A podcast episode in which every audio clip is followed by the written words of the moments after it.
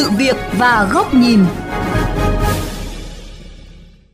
Thưa quý vị và các bạn, Bộ Y tế mới đây chính thức đưa ra dự thảo thông tư hướng dẫn xây dựng giá dịch vụ chăm sóc sức khỏe, khám chữa bệnh theo yêu cầu do cơ sở y tế công lập cung cấp. Tuy nhiên, hiện còn rất nhiều băn khoăn về dự thảo này như cách tính đã hợp lý chưa hay sự công bằng bình đẳng với người nghèo. Trong đó, nhiều ý kiến cho rằng cần cơ chế kiểm soát để tính đúng, tính đủ cho các loại hình giá dịch vụ y tế, để bệnh nhân không phải trả thêm với các dịch vụ đáng ra họ được hưởng. Thậm chí không bị dồn ép để chuyển từ thanh toán bằng bảo hiểm y tế sang theo yêu cầu. Phóng viên VOV Giao thông đề cập nội dung này qua chuyên mục Sự việc và góc nhìn hôm nay.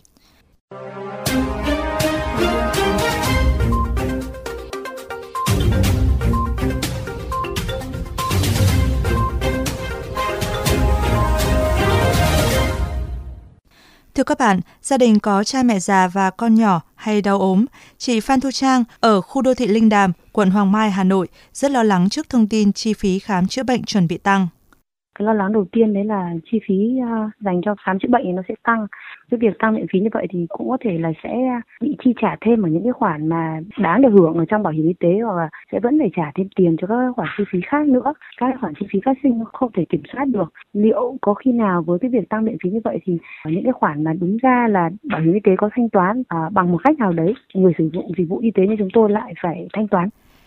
Theo dự thảo của Bộ Y tế, dịch vụ khám bệnh theo yêu cầu, chưa kể các dịch vụ chiếu, chụp, chẩn đoán, xét nghiệm và các thủ thuật ở các bệnh viện hạng đặc biệt. Hạng 1 là tối đa 300.000 đồng trên một lần khám. Giá giường nằm tại phòng điều trị theo yêu cầu, chưa bao gồm tiền thuốc, các dịch vụ kỹ thuật y tế, tối đa là 3 triệu đồng một ngày với bệnh viện hạng đặc biệt. Hạng 1, mỗi phòng một giường. Cùng hạng bệnh viện này, nếu phòng có 2 giường, giá là 2,5 triệu đồng trên một giường. Phòng 3 giường, giá 1,5 triệu đồng trên một giường. Phòng 4 giường, giá là 1,3 triệu đồng trên một giường. Các cơ sở y tế khác tại Hà Nội, Thành phố Hồ Chí Minh, Hải Phòng, Đà Nẵng, Cần Thơ, giá giường nằm tối đa là 2 triệu đồng trên một giường. Với mức tăng này, nhiều gia đình có người thân đang trong quá trình điều trị lâu dài không tránh khỏi nỗi lo về gánh nặng viện phí, phụ phí cho người bệnh. Mặc dù Bộ Y tế cho rằng việc tăng viện phí sẽ không ảnh hưởng nhiều tới người dân vì đã có bảo hiểm y tế và các chính sách hỗ trợ của nhà nước, nhưng người dân, nhất là người nghèo, vẫn đứng ngồi không yên. Vì thế, theo tiến sĩ Ngô Thị Ngọc Anh, nguyên giám đốc Trung tâm Nghiên cứu giới, gia đình và phát triển cộng đồng, mong mỏi lớn nhất của người dân là các chi phí được kiểm soát tốt để người dân vơi bớt nỗi lo. Bộ Y tế đang ờ, đề xuất là tăng cái mức viện phí lên. Thế cái điều đó là một cái quan ngại rất lớn không chỉ đối với những người dân không có bảo hiểm mà ngay cả đối với những người chúng tôi có bảo hiểm đi chăng nữa thì cái việc mà tăng viện phí cũng là một cái thách thức rất lớn. Cái việc kiểm tra giám sát bây giờ chúng ta làm sao? Chúng ta phải tìm được những người có năng lực hiểu biết về chế độ chính sách pháp luật của nhà nước, hiểu biết những cái quy định của Bộ Y tế bảo hiểm y tế thì ta mới có thể kiểm tra giám sát được.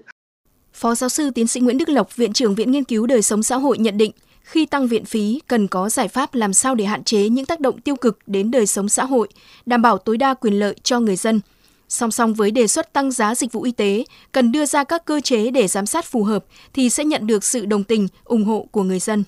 về mặt định chế thì cần phải rạch ròi để các cái bệnh viện có thể lựa chọn cái loại hình của mình và sẽ phải tuân thủ các cái quy định hiện hành. Thứ hai là tính công khai minh bạch cung cấp đầy đủ thông tin cho người dân lựa chọn. Chứ còn nếu không, người dân không đủ thông tin thì cuối cùng cũng không biết. Đặc biệt là những cái người dân ít mối quan tâm, khi có bệnh thì nhiều khi người ta tập trung vào lo đi chữa bệnh. Nhưng mà đến khi mà một cái áp lực tài chính cho chữa bệnh lớn lao như vậy thì lúc đấy người ta bắt đầu xảy ra cái hoang mang. Chia sẻ quan điểm này, tiến sĩ Nguyễn Quang Đồng, Viện trưởng Viện Nghiên cứu Chính sách và Phát triển Truyền thông cũng cho rằng khi điều chỉnh theo hướng tăng giá các dịch vụ y tế thì song hành là cơ chế giám sát cụ thể. Mặt khác, cần minh bạch để người bệnh nắm được đầy đủ thông tin, làm căn cứ để phản ánh, khiếu nại khi cần thiết, không để tình trạng mỗi nơi một giá hoặc điều kiện vật chất, dịch vụ chưa tương xứng với giá mà bệnh viện quy định. Tiến sĩ Nguyễn Quang Đồng nhấn mạnh vai trò của công tác thanh tra, kiểm tra để thực hiện hiệu quả quá trình giám sát tăng cường công cụ thanh tra kiểm tra của các bên, nên có thêm một cái cơ chế để bệnh nhân phản ánh cho bên ngành y tế lẫn cho bên ngành tài chính. Sẽ phải lật những cái đường dây như vậy và khi mà xác định cái phần mà rủi ro ở bên nào thì là cái trọng điểm để mà thanh tra kiểm tra thôi. Phải tăng cường cái nghĩa vụ về mặt thanh tra kiểm tra của bên ngành tài chính và y tế và bảo hiểm để mà giúp xác định định giá lại cái dịch vụ. Bàn về cơ chế kiểm soát giá để bảo vệ quyền lợi của người dân, ông Bùi Sĩ Lợi, nguyên phó chủ nhiệm Ủy ban xã hội của Quốc hội cho rằng, việc tính đúng tính đủ các loại hình giá dịch vụ y tế đương nhiên phải làm rõ ràng, minh bạch. Đây là nguyên tắc để tránh lạm dụng và làm gia tăng chi phí khám chữa bệnh. Quá trình tính đúng tính đủ chi phí khám chữa bệnh đòi hỏi phải công khai, minh bạch, tính đúng tính đủ nhưng phải đảm bảo một cái nguyên tắc, một cái cơ chế kiểm soát rất chặt chẽ để tránh cái tình trạng là trục lợi và làm sao đó để cho người bệnh không chịu những cái khoản chi phí mà không hợp lý, chi phí có tính chất lợi dụng trong cái cơ chế chính sách. Mục tiêu của chúng ta để đảm bảo là người dân trả chi phí đó nó phải hợp lý, người dân có đủ khả năng để mà chi trả giảm bớt cái chi tiền túi của người dân nhưng cũng đảm bảo cân đối được cái quỹ bảo hiểm y tế của chúng ta để phục vụ nhân dân chăm sóc sức khỏe nhân dân tốt nhất. Nhiều ý kiến cũng cho rằng tăng giá dịch vụ y tế khi được tính đúng, tính đủ và cơ chế kiểm soát công khai, minh bạch thì người dân đóng bảo hiểm y tế sẽ biết mình được hưởng ở mức nào và an tâm hưởng mức đó. Còn giá cả có thay đổi kèm theo chất lượng cao hơn, phải đóng thêm tiền thì người bệnh cũng vui vẻ chấp nhận.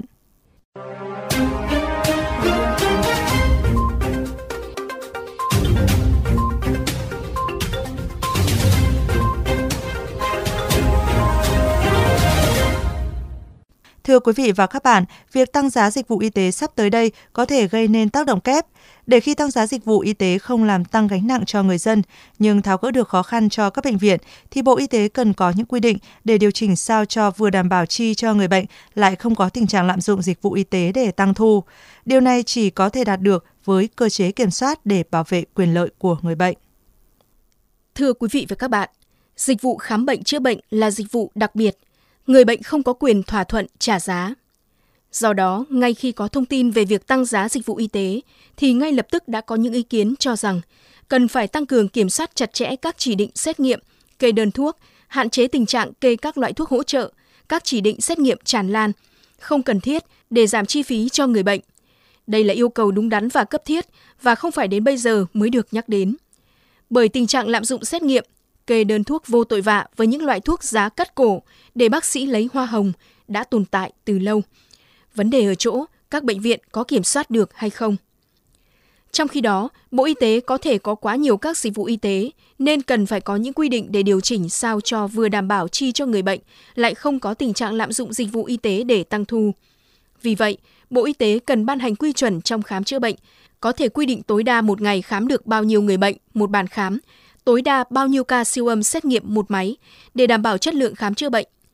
Về phía cơ quan bảo hiểm xã hội cũng cần tiếp tục giám sát chặt chẽ việc bệnh viện thu tiền của người bệnh.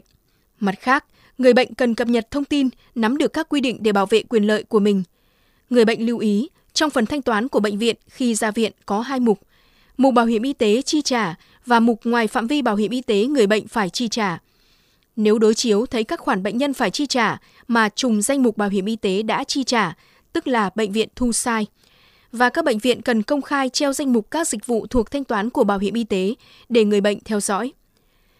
Người dân, đặc biệt là dân nghèo, lâu nay có cảm giác sợ vào bệnh viện vì hàng loạt những hệ lụy phát sinh khi họ không may phải vào bệnh viện để khám chữa bệnh. Mặc dù mục đích tăng viện phí để góp phần nâng cao hơn chất lượng khám chữa bệnh, song người dân luôn trông chờ một cơ chế giám sát thường xuyên, nghiêm ngặt, minh bạch đối với ngành y tế để tránh những tiêu cực, lạm dụng phát sinh.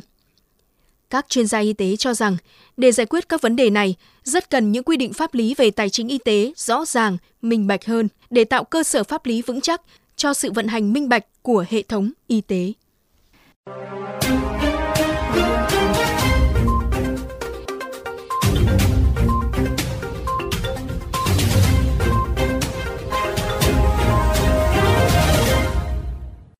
Đến đây, chuyên mục sự việc và góc nhìn với chủ đề tăng viện phí cần đi kèm cơ chế giám sát để đảm bảo quyền lợi người bệnh. Xin được khép lại. Quý vị và các bạn có thể xem lại nội dung này trên vovgiao thông.vn, nghe qua các ứng dụng Spotify, Apple Podcast trên iOS hoặc Google Podcast trên hệ điều hành Android. Cảm ơn quý vị và các bạn đã chú ý lắng nghe.